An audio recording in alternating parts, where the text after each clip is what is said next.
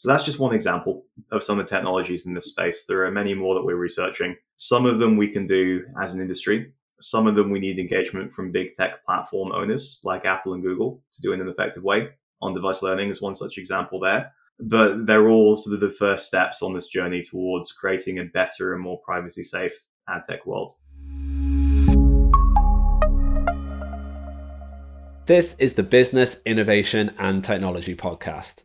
I'm Jordan Rogers Smith, and I'd like to welcome you to our show. Today, I'm joined by Sean Bedford, a solutions engineer here at Meta, and Adrian Nash, head of strategy at SAP. We will be discussing significant shifts in technology around privacy and how businesses handle customer information, what challenges exist when moving from third party to first party data, and how meeting these challenges leads to better business outcomes in a privacy centric way. So I'd love for you both just to take a, a, second or two just to introduce yourself to everybody. So Sean, say a little bit about yourself. Thanks, Jordan. So hello everyone. I'm Sean and I work in our business engineering team at Meta. My focus is on signals and privacy, and I work really closely with the businesses and developers to help set standards for the future of more privacy safe advertising technology. Yeah, hi everyone. Uh, my name is Adrian Nash. Uh, as, as Jordan, you mentioned, um, I'm from SAP, but specifically the customer experience area of, of, of SAP um, that covers things like e-commerce, marketing, sales, service, and customer data. And and I guess uh, just for context, I come from a an acquisition that SAP made of a company called Gigya, which was around uh, first-party identity and consent-driven um, profiles uh, that that many of the organisations across the world use to onboard their customers in a privacy safe, uh, known way. So um, yeah, looking forward to today. So thanks for inviting me. And it's great to have you here. So to start with, let's jump right in and really touch upon what has probably been one of the things that people have heard about or seen the most in, in recent times, which has been this shift around cookies and how that's impacting privacy and what that means for, for, for digital going forward. So really, Sean, like I'd love for you to just take us through it at a very top level. Like what have you seen leading to these changes uh, and what they mean? I'll address the elephant in the room first, which is the pandemic. This has really led to rapid acceleration of the adoption of e-commerce and digital technologies what may have previously taken us a decade to get to has really happened over the course of the past one to two years. So there's that thing to bear in mind first, is that many more businesses are going to digital because of the current climate. Along with that, what we're seeing is a real change in users' privacy expectations. Now, we have some big tech players here like Apple and Google who are continuing to make changes through their web browsers and mobile operating systems. And we have some examples of that from the past few years, such as app tracking transparency, private click measurement, and Google's privacy sandbox. And we also have a changing regulatory landscape. So we have over the past few years things like GDPR, CCPA, LGDA, EPD, and many, many more. And it's important to acknowledge that digital advertising has to evolve to become less reliant on individual third party data for these reasons. You know, it's, it's not just one thing, there are many things in parallel that are making these changes have to happen. So, what this really means is that businesses, advertisers, and otherwise, we all have to really innovate to find new ways to reach customers, both our own and those of Adrian's and other similar businesses. At the same time, we must really give users control and transparency over how their personal information gets used in an advertising context. This isn't an easy job. This is actually very hard because with that control, for users to make a sensible and informed choice, they also have to have a really good understanding of how and why that data being used is important. So, on the meta side, what we've been trying to do here is invest in a multi year effort to build a portfolio of what we call privacy enhancing technologies, or PETs, as well as collaborating with the industry at large on these and other standards that will help support the next era of ad tech. This effort should help us both be ready from a technological perspective but also try and shift the understanding more broadly in the community, businesses and users, so that we can actually use these technological controls to better place people in the driving seat of what's happening with their data you know, Sean, you, you mentioned some, you know, big things in the industry that we've probably all learned about in the last few years that we that we hadn't previously, right? When I started working at the small company that got acquired by SAP called Gigya, the first customer that I was working with added this thing called an opt-in to a registration form, which was unique at the time and it actually was a bit of foresight for that company because they were thinking about like collecting data but being transparent in how the data was being collected, how it was being used. At the time, there were other companies thinking, you know, how can we get the most amount of data that we can? We're not quite sure how it will be used yet, but I'm sure it will become useful at some point in time. So I think like if you look between the lines of the trends that you talked about around, you know, like global regulation, the move to digital for because of the pandemic, I think you see this seismic shift in the industry thinking that there's a company that controls a customer data to pivoting to a customer, a, a person that owns and, and controls their data. And it's about having the mechanisms in place so ultimately people have control of their their strategic asset, their asset that, that is associated to them, which is their data. But in the end you know we still want tailored products and services. We want relevant messages. We want relevant products and services suggested to us at the right time so it's about finding balance you know it's about finding balance of putting the control of collection and usage of data in the hands of the people that own that data which is you know the people that the data is around versus you know trying to to use mechanisms like you know the privacy enhancing technologies that you're talking about to really allow businesses to still deliver a tailored personalized experience that provides more relevance to customers. And i think that's where you know we as sap are investing a lot you know because we we're focusing on the first party identified consent driven data that powers your customer experience and and then you know partnering with with people like meta and and and really thinking about how we can in a consent driven way kind of still continue that loop of like personalization but in the hands and the control of, of those customers if that makes sense absolutely you know I, I think we're just really at the beginning of this journey the the way that we manage consent as as an industry today i think that's one of the big game changing parts of this that's going to have to go through a large shift we're all pretty familiar in Europe with cookie consent banners. I, I think the only thing that there's universal consensus on is that no one likes them. So I think this is one of those things where we're going to have to go through this shift. And it's going to be harder to explain to users than any of the existing cookie consent controls are. But I think it's it's a battle worth fighting to actually get to a better future for everyone. So I want to expand on one of the points that that you raised, Adrian, there, and, and look in a bit more detail about the difference between third party and, and, first party data because you know every all we've been talking about so far is, is data and, and privacy around data but not all data is is equal in a sense so when we're talking about restrictions on data a lot of this is around the third party data and what people would consider creepy and you know people following around the internet and those sorts of things whereas there is a lot of value and you touched on it adrian in terms of when you have your own first party data that can really be leveraged in a way to open up new opportunities for you and your business. So, you know, Sean, I, I'd, I'd love to throw this one to you to start with, really to just describe and take us through like what actually first party data is and, and some of the opportunities that, that are opened up by, you know, leveraging it uh, within your business. Sure. So, first party data is data that a company collects directly from its customers or users. So, in the digital landscape, typically what that means is if you're browsing to a website, example.com, if example.com collects data about a person on that website, that's first party example data. Likewise, for a mobile app, if it's example.com's app and the user's browsing inside that app or doing something interactive with the app, the same applies. That, that data gathered within that context is considered first party. Third party data, on the other hand, is information collected by one company and then forwarded on to another.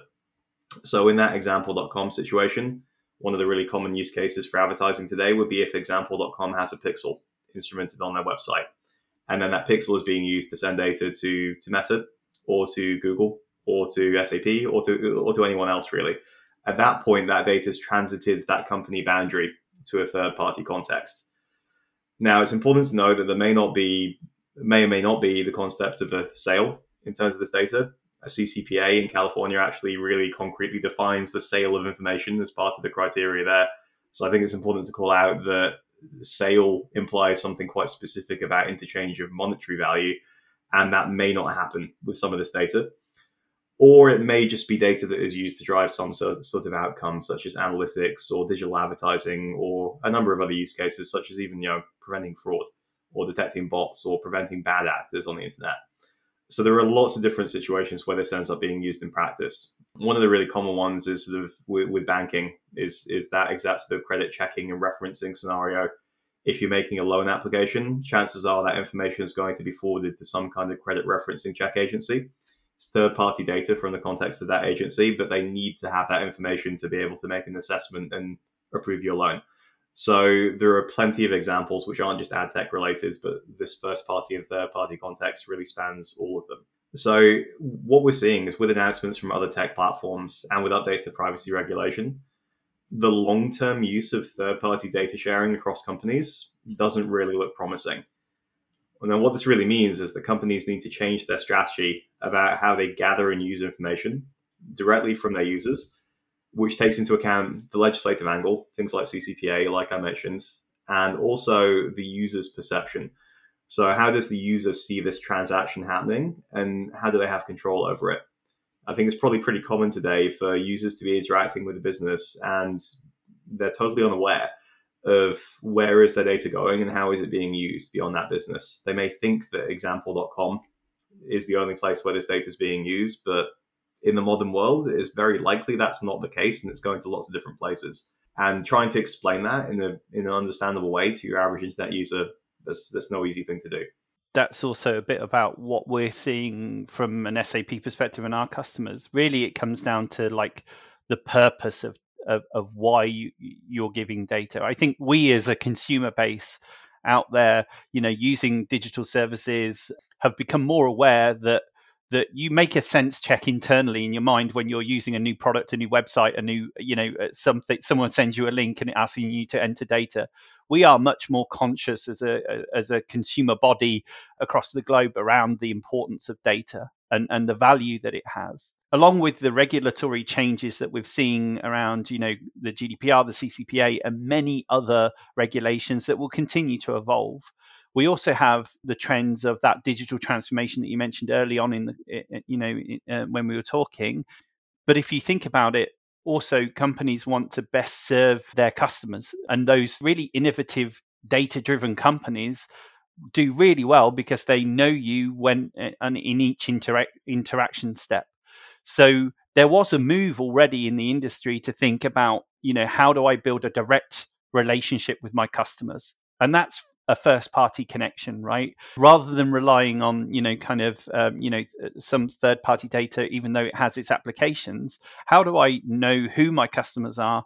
How can i best serve them? Not just at the you know selling products and services on the e-commerce site but how can i best nurture the you know best use of the products and service that they purchase? How do i support them best? How do i think about like the warranty servicing all of those elements so I think alongside the data and regulation perspective, there's also an industry kind of trend moving towards first party databases because as B2B businesses move direct to consumer, like uh, direct to consumer businesses, one of the things that they have to embreed in their DNA is really around you know knowing their customers. So I think it's you know there's the there's the different types of data used for different purposes. As consumers, we need to understand those purposes, but know that the organizations that are using the data for that purpose are only going to use it for that purpose because that's the legislation.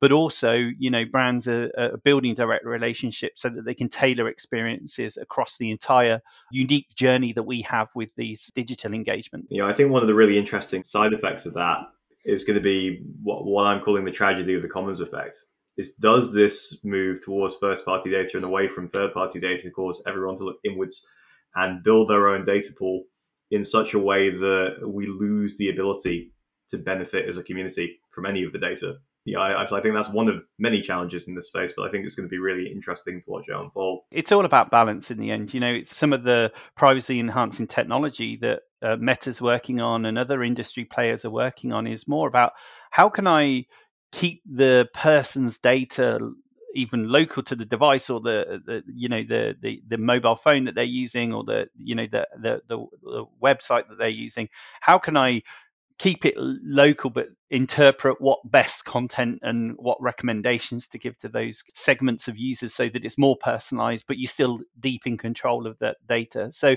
there will still be this need for collaboration of the right products and services across digital touch points that that absolutely is definitely a trend that, that is going to continue it's how we balance that with the privacy of consumers and i think that's why you know technologies like custom data platforms identity programs uh, loyalty programs hybrid um, you know, connecting in-store, in-person engagements to your digital footprint, to those digital channels where you might discover products and services like, you know, Instagram, like finding new products and services there and connecting those things together.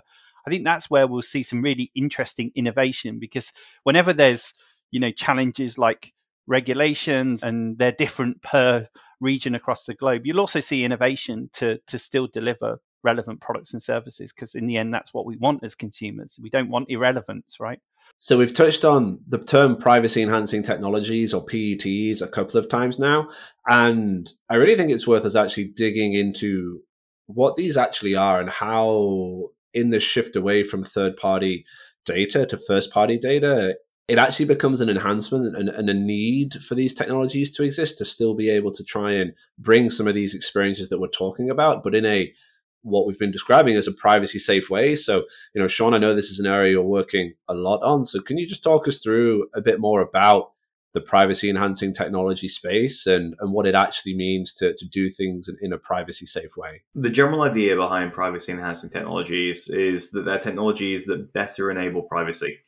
Now, no, I'm not going to say guarantee privacy because nothing guarantees privacy, but they're certainly technologies that can help better assure that privacy is happening for users along the way. So we're investigating three privacy enhancing technologies at the moment. Those three technologies, there's one called multi-party computation or MPC. The second's called on-device learning, and the third's called differential privacy, which is actually less of a technology and more of a technique. What each of these technologies do is there are various ways and means, often backed by cryptographic guarantees. So there's a mathematical guarantee behind much of this that tries to allow utility, so value, to be delivered whilst at the same time better assuring people's privacy. As Adrian's mentioned already, this is all really about the balance that you want to strike. We call it the privacy utility balance. So, on the side of utility, you have full usefulness, full value from the data, which is probably pretty close to where we are today. And on the other side, you have full privacy. And the most private thing to do is actually switch off the internet. That's the best thing for user data and privacy for sure. But I think everyone could probably agree that's not very useful. So it's about how do we strike the balance between those two. And PETs really try to strike that balance in a better way than we do today. So I'll give one example, which is from our multi-party computation suite of PETs. We're we're currently trialing a product called Private Lift, um, which is exactly what it sounds like: uh, lift measurement done in a more private way. And the way that this technology works is it uses multi-party computation to to run a lift study and the the maths behind it. Lift studies are basically incrementally proving if one campaign is performing better than another. So the maths behind it is is pretty simple maths. It's addition of results. And what's actually happening behind the scenes is we're doing that in a way that assures that we don't get the raw user data at Meta anymore. In in the old days, in the way that the web pixel works today, we do need that raw data to match to a user on our platform and then convert that into the results private lift allows us to do that same kind of lift measurement without doing that. It's not perfect yet. There are some downsides to this technology. Multi party computation, for example, is computationally expensive. So it's not easy to do in real time on large amounts of data, as we would do with the raw user data. But it's certainly a much better step in the direction of user privacy because we don't need to be sending all of this user information around the internet anymore. So that's just one example of some of the technologies in this space. There are many more that we're researching some of them we can do as an industry. Some of them we need engagement from big tech platform owners like Apple and Google to do in an effective way. On device learning is one such example there. But they're all sort of the first steps on this journey towards creating a better and more privacy safe ad tech world. I think it's great to see, you know, uh, the, the, you know, being SAP, but also partnering with many of the technology companies across the globe. This is where you see innovation happen. You know, you, it's where you see um, new techniques, new new methods to to provide an outcome when there's a challenge. You know, and I think like things like on-device kind of um, tailoring of a you know a, of a segment or a, an audience for example is a great example of, of how we can move in the future. In the end i think you know all of the the investment in things like private privacy enhancing technologies like you know first party tools that help you build direct relationships like the sap customer data platform all of this innovation is happening because there's a seismic shift in the industry to think about you know how we can build resilient relationships companies can build resilient relationships with their customers so that they're long lasting in the end, a relationship is a relationship, right? You know, if you talk to someone and you say, please don't tell anyone else, this is what I'm going to tell you, you don't expect them to turn around and then tell 10 other people. Privacy in the end and relationships is built on the same principles. You share details with organizations that you work with on a day to day basis.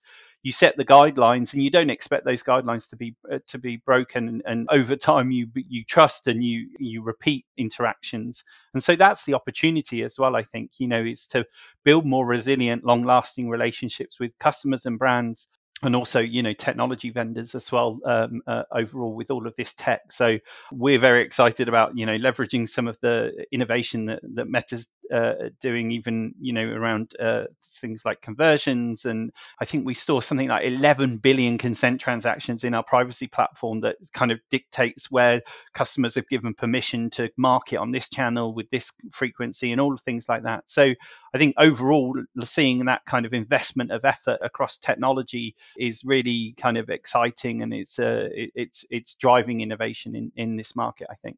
So one of the things you've both touched on there have been what most people who've used our platform will have experienced if they've done any sort of you know marketing marketing uh, activity will have been picks the you know things like pixels and, and conversions. So a lot of the things that we're talking about currently in, in terms of privacy enhancing technologies multi-party computation for our, for the end user they're still quite some time away from actually being tangible and things that they'll work with day to day but one of the things that is something that they may have seen or come across, they could potentially start onboarding onto and, and being engaged more with is is what we call the conversions API.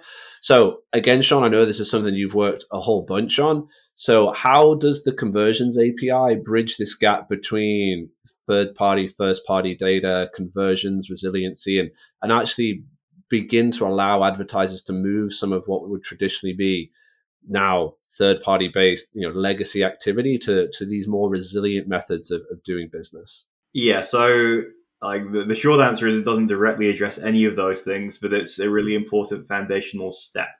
So the reason that we built conversions api and the reason that we're actually encouraging every advertiser to adopt it now is because we believe that businesses should be in control of the data that they're sending and where they're sending that data. Now for that data to be useful it needs to contain some information today. It needs to contain user level event information. In the future, this may change based on these privacy enhancing technologies and other things. I often use the example of thinking of Conversions API as a pipe. So this is a pipe that exists between you, the advertiser, and Meta, or potentially via a partner somewhere in the middle. And really, the reason that pipe is there is that you've got a robust way of getting data from A to B the stuff flowing through that pipe, that is almost certainly going to change as big tech continues to make shifts here and legislators continue to make moves. But the pipe itself is still important. You still need a reliable way to get data through the other side. So, how the conversions API works is it's sending data from your from your website server side platform to Meta. This is what we call a server to server integration. So it's an API, and you can integrate with it today. This is already live, and the idea behind it is that it's the same information that the web pixel would have traditionally sent. So the meta pixel, which you may have on your website today, would normally be logging interactions such as people viewing content, people adding stuff to their basket and checking out with something. Uh, so you might be reporting on purchase or conversion events or um, the fact that someone is registered on your site. And historically, the way that we'd always use those events is we'd match them back to a user profile on the Meta platform via a cookie, for example, in the world of web, or on mobile operating systems. Typically, we'd use the ID for advertising on iOS or the Android advertising ID on Android. So that's how we try and tie these data data points back to individuals. At that point, once we know on our side who is that person, we can then do accurate reporting. Firstly, so we can then say, okay, we exposed that person to an advert from that business three days ago. We can attribute it to the right campaign we can also use it for what we call optimization. So this is for understanding the characteristics of users who are likely to take certain actions and then better driving business outcomes for those businesses by changing who are we going to put adverts in front of. So this in theory is win-win. It's win for the business because their ads are being shown to the right people. and it's win for the users because those users are being shown ads that are more relevant to them. So Conversions API is doing exactly the same thing, but it's doing it in this more robust way through a server-side integration rather than through a what we'd call like a platform reliant integration where the web browser or the mobile OS are involved in that transaction. The uh, the final thing I want to call out on Conversions API is it actually gives businesses much more control over the data being sent. So by taking everything into their own systems, they actually have much more flexibility and control on how they send that data. You know, if as a business I wanted to, I could send a random sampled 5% of all of my purchase events. I highly recommend you don't do that because it won't lead to good advertising outcomes. But if you wanted to, you could. So we, we look at this very much as giving businesses back control over how they run their business and how they run their advertising technology on top of it. I think this is where you know uh, we as SAP are also partnering with Meta, right? Because we've seen that you know uh, our customers will continue to use Pixel because it's uh, you know it, it's effective and but with the global changes it's almost future proofing augmenting that that Pixel tracking with a conversions API call right? And and I I think some of the really exciting things that we're doing at, at SAP is really thinking about that not just that on the on the e-commerce channel like the you know the if you're using uh, Commerce Cloud for for for one of your e-commerce portals we're actually abstracting it back to the CDP, which is all customer data for that that company has, and so that that ties in with the data privacy element of the customers that they're connecting. So you still gain that resilience of reporting and and and you know performance metrics because you're still having the the the the report back to Meta on the on the effectiveness of that of what's happening, but you can do so in a data privacy way that happens, you know, with with you as an organization, you as the data controller in complete control of that, and you can balance that on the permission that you have from from the consumers themselves. So I think that's where we're going to see some really exciting kind of joint collaboration with Meta and, and SAP and that customer data platform. And you know, I think that's uh, that that we're, we're starting some work on that with some some uh, lighthouse customers and and really exciting results so far.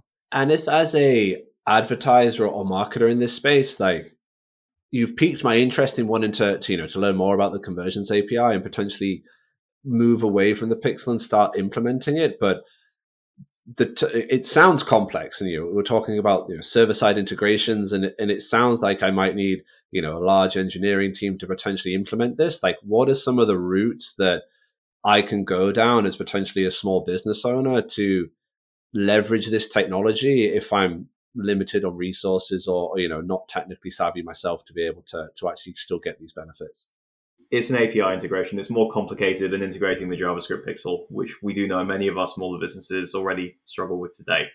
So, you know, the, there is the what we call the direct integration option, which is exactly what you just described, Jordan. It's get an engineering team, either, either contract one or use one that you already have to build an API integration that involves taking your website data, loading it up in your servers, figuring out what you're going to send based on whatever business rules you have, and then choosing what to send via the API.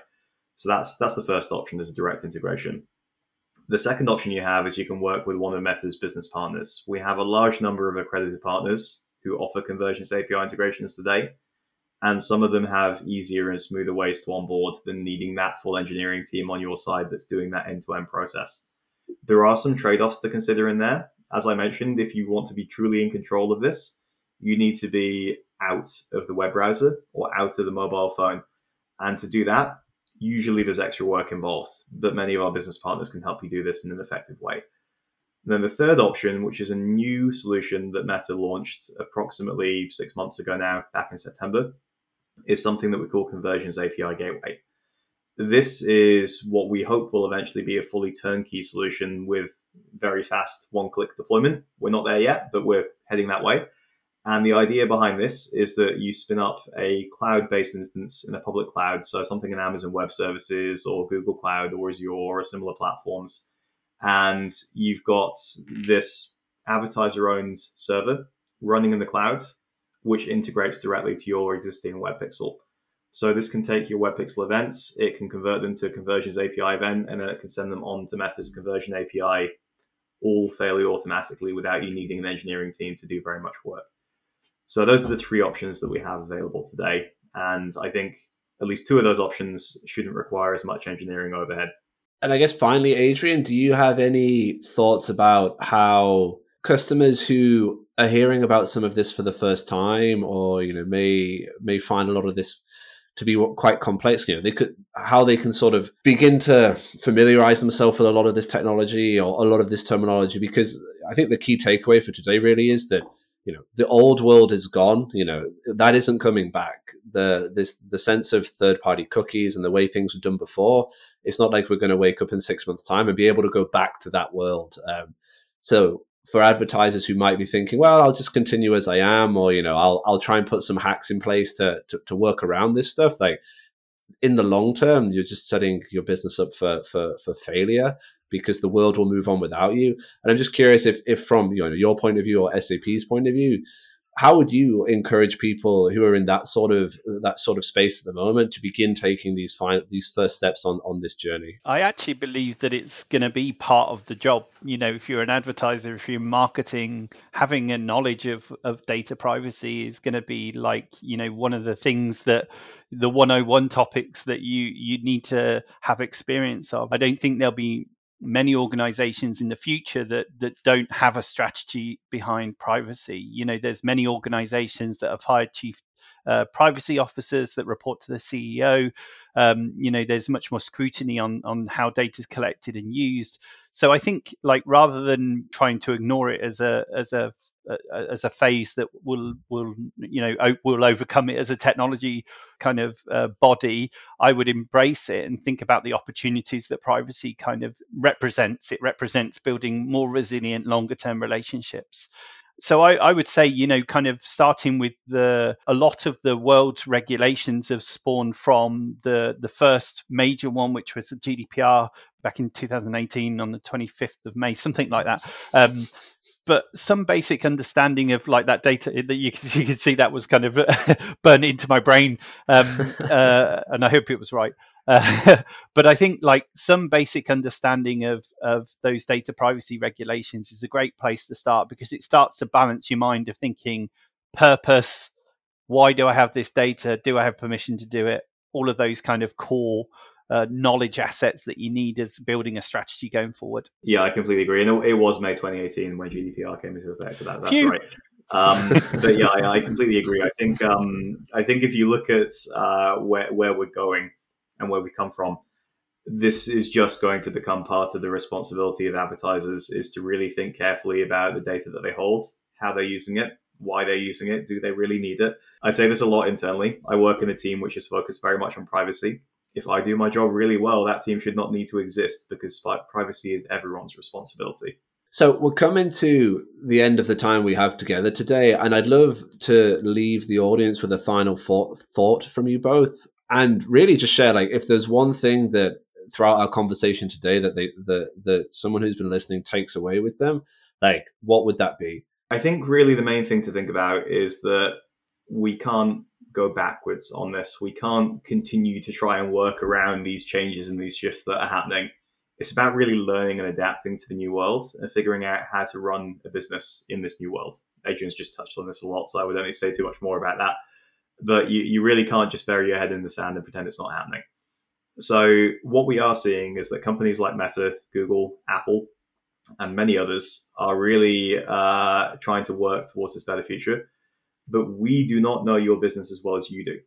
So, you need to educate yourself and really establish what the best course of action is for you, for your business, and for your consumers we can help with tooling and with technologies, and there will be lots more progress over this over the next few years. We'll also probably see big changes on the legislative side too, some of which may help or some of which may make life more interesting for everyone. We will wait and see.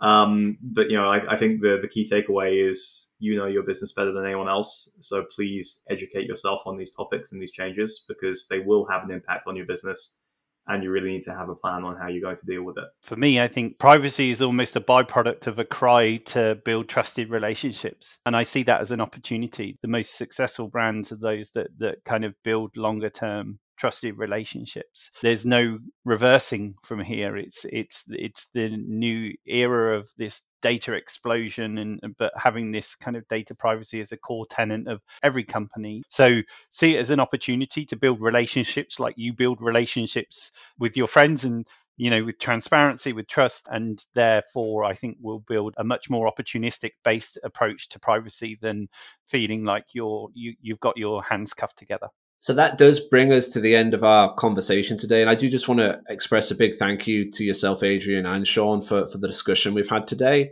I hope you enjoyed this episode on first party data. To learn how creative AI might be a solution for these increased privacy regulations, listen to our episode on creative insights.